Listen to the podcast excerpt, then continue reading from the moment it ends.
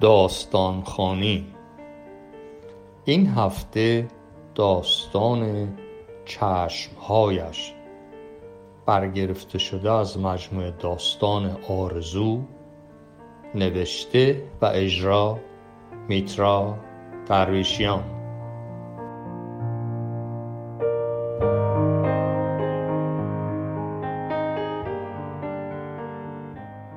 به صورت لطیف و مهربانش نگاه می کنم چین و چرو صورتش را پوشانده و زیبایی لطیفی در چهرهش پژمرده است. چشمانی مشکی و بادامی و دهانی کوچک و مهربان دارد. از همه جا و از همه چیز گفته ایم. از زندگی تلخ و سرگذشتش. از اینکه در آن زمانها دخترها چطور ازدواج می‌کردند که حتی خود دختر خبر نداشت شوهرش کیست.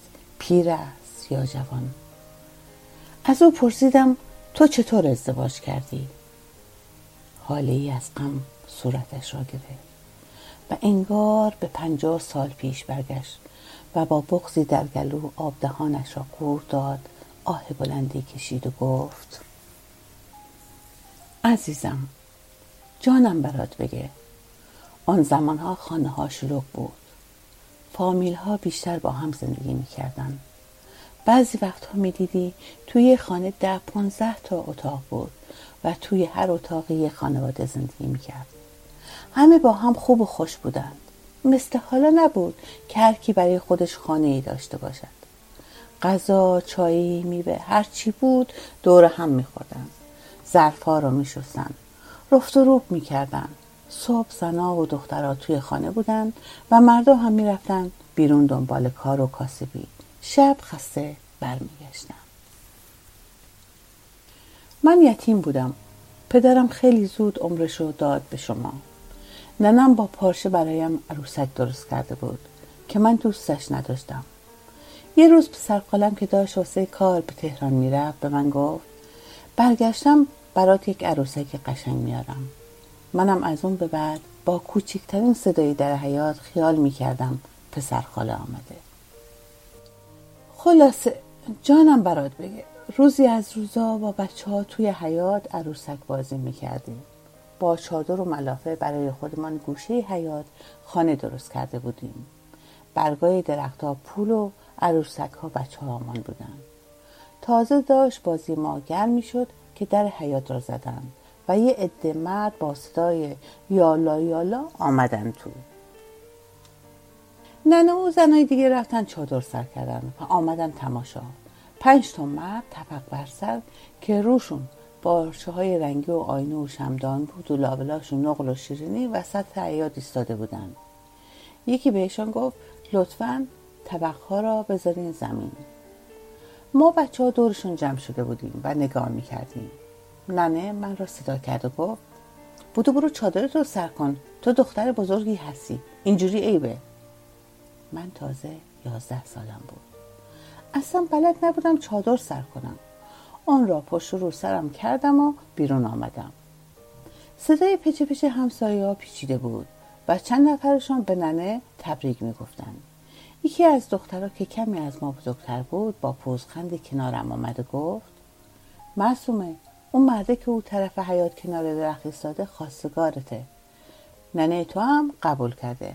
همه این چیزها رو او برای تو خریده. خوش به حالت احساس می‌کردم میلرزم. نمی‌دانم از خجالت یا از ترس ولی یواش و دزدکی نگاهش کردم. پیر بود و چشمهای ترسناکی داشت. ازش ترسیدم. هنوز باورم نمی‌شد. فکر می‌کردم شاید دروغ باشه. او پیر و پیر بود. اما پسر خاله جوان جوان. از روزی که آنها آمدن و رفتن توی خانه ما برو بیایی بود که نگو. یکی لباس میدوخت یکی برنج پاک می‌کرد. اتاقا رو تمیز می‌کردن. نمیدانی عزیزکم چه قوقایی بود. اما هیچ کس از من نمی‌پرسید که اصلا شوهر می‌خوای یا نه. مثل حالا که نبود. یک روز هم فرستادن لیلا بندنداز آمد و نشست تمام کرک صورتم و کند و ابروهامو درست کرد. دلم می‌خواد از دستش در می‌رفتم. خیلی درد داشت. صورت منم پر از کرک بود. اشک از چشمام سرازه شد. و هر چیز سفیداب مالیده بود شسته شد. خود به خود صدای آی و اوی از خودم در می آوردم ننه آمد و در گوشم گفت کم خودتو لوس کن. تو بزرگ شدی. آبرومان رفت. فردای آن روز منو به همان بردن و از روشم لباس عروس تنم کردن که چقدر قشنگ بود. با مرواریدای درشتی که آن زمان بهش می‌گفتن مروارید اشکی. موهام که پر بود و سیاه و بلند تا کمرم باز گذاشتن و سرمه به چشمام کشیدن. چادر سویدی هم سرم انداختن. خلاصه خستت نکنم. سهر سفره عقل نشستم و با چنگول بله را ازم گرفتن. بوی هیزم و برنج آبکش همه جا را پر کرده بود. من از داشتن این همه لباس و شیرینی خوشحال بودم ولی اصلا باورم نمی‌شد که این عروسی منه. فکر می‌کردم اینم یک جور بازیه. طرف های غروب منو بردن توی حیات که دور تا دورش فرش انداخته و پشتی گذاشته بودن. چراغای رنگی از این طرف حیات به آن طرف کشیده بودن. حیات را با یه پرده زخیم مردان زنانه کرده بودن. روی حوز وسط حیات را هم با چوب و تخته پوشانده و مطرب آورده بودند و زنی هم بود که هی به تنش کش و قوس می‌داد و ابروهاش رو بالا میانداخت. مثلا اینجوری میرقصید. من از زیر چادر همه را نگاه می‌کردم. همه همسایه و فامیل آمده بودند. همینطور که نگاه می‌کردم دیدم خالم داره به طرف در حیات میدوه یهو پسر خالم رو دیدم که چمدان بزرگش دستش بود. بیچاره همینطور ما توی پاشنه در ایستاده بود. دلم می‌خواست به طرفش بدوم ولی دیدم نمیشه. من دیگه اون معصومه یک ساعت پیش نبودم. انگار باز گلو رو گرفته بود و تمام شادی ها از یادم رفت. زنجیر سنگینی به پام بسته بودم. پسر خاله نزدیک آمد و من بهش سلام کردم. ولی او مثل ابر بهار اشک میریخت و به من نگاه می‌کرد. چمدان از دستش افتاد. و صدای شکستن چیزی که داخلش بود بلند شد. انگار از خواب بیدار شدم. اسباب بازی قوری و سماور. زبانم بند آمده بود. ننه که نمی‌دانم کی خودش را به من رسانده بود به پسرخاله گفت.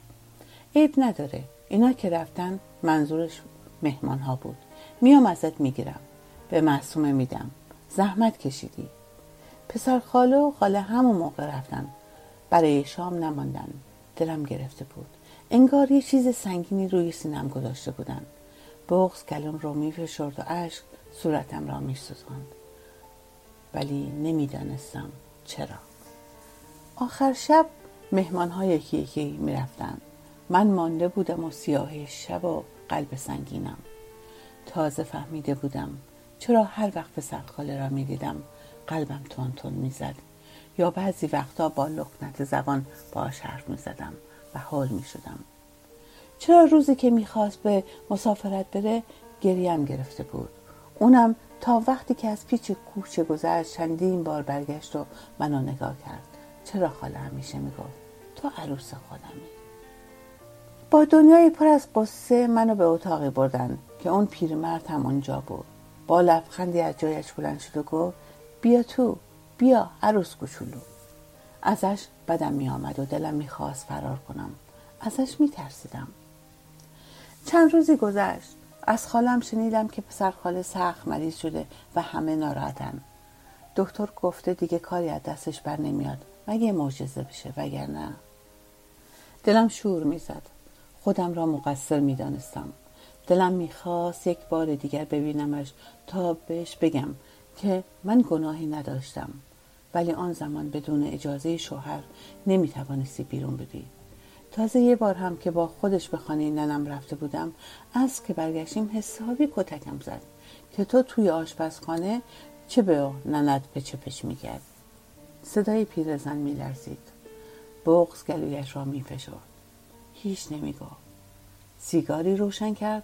و پک عمیقی به آن زد و در حالی از دود و با غمی فراوان ادامه داد. یک روز صبرم سر آمد. دلم می‌خواست برم و سری به ننه بزنم. آرام نداشتم. تا زور کارهایم را انجام دادم و غذا را حاضر کردم. شوهرم آمد. غذا خورد و خوابید. بعد دوباره پا شد و به مغازش رفت. منم تون ظرف ها را شستم و حاضر شدم که برم خانه ننه. ولی نمی‌دانم چی جوری شد که سر از خانه خاله درآوردم. درشان را زدم. انگار یکی داشت به قلب خودم می‌زد. صدای ضربان تند قلبم را میشنیدم.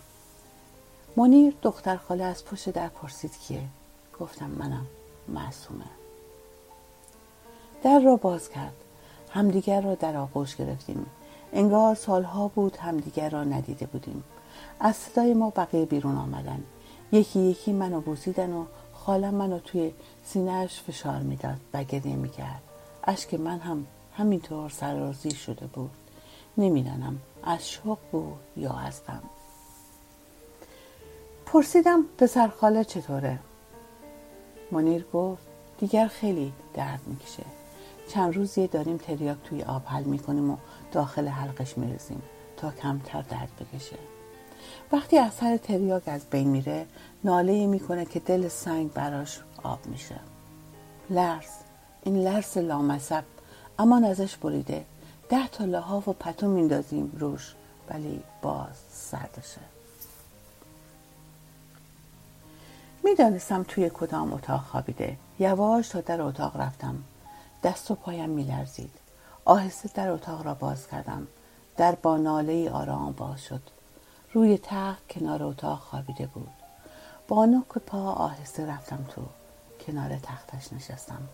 آرام دستش را گرفتم. صورتش روی بالش سفید با آن موهای فرفری سیاه خیلی قشنگ شده بود. دست بردم و یواش روی موهایش کشیدم. سرم را روی دستش گذاشتم. شروع کردم به گریه کردم همه چیز از یادم رفته بود. انگار به هیچ کس تعلق نداشتم. توی دلم از بدبختی هایی که توی این مدت کشیده بودم برایش می‌گفتم. دوست داشتم همانجا بمیرم. اصلا نمی‌دانم چقدر آنجا نشستم.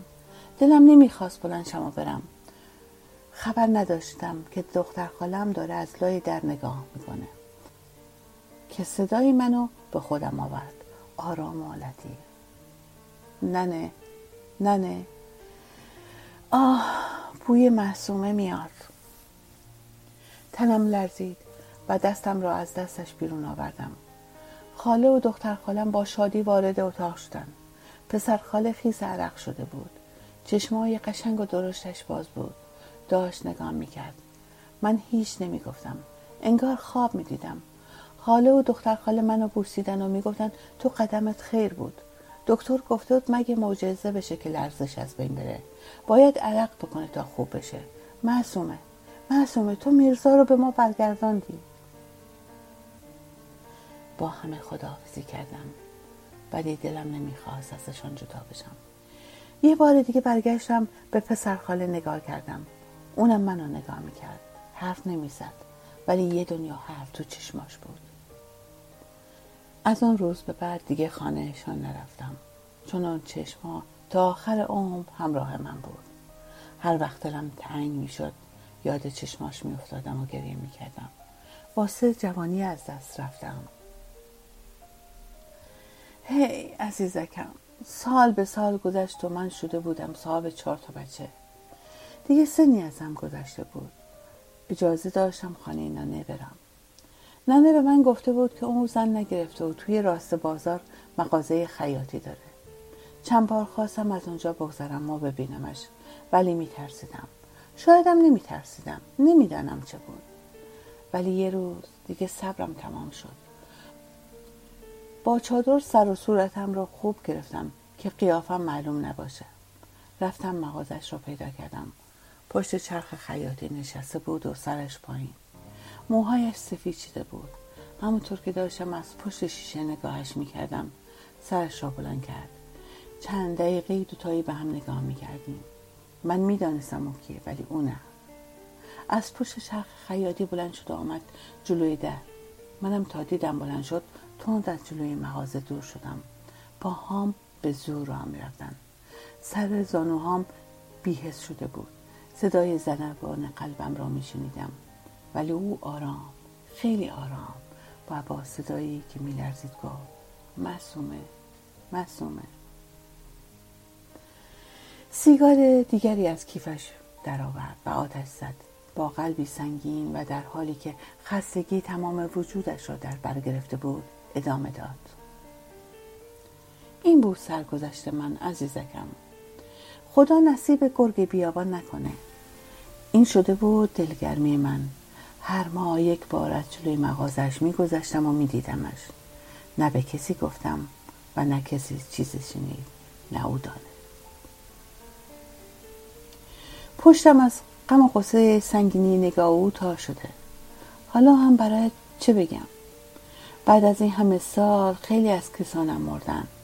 ننه مرد خاله مرد دختر خاله مرد. ولی ولی مرگ میرزا برام قابل قبول نیست. وقتی قبرستان میرم اولین کسی که صدا می‌کنه میرزاست. چرا من تنها گذاشت؟ نمی‌دانم. شاید عمدن رفت تا منم معنی تنهایی را بفهمم.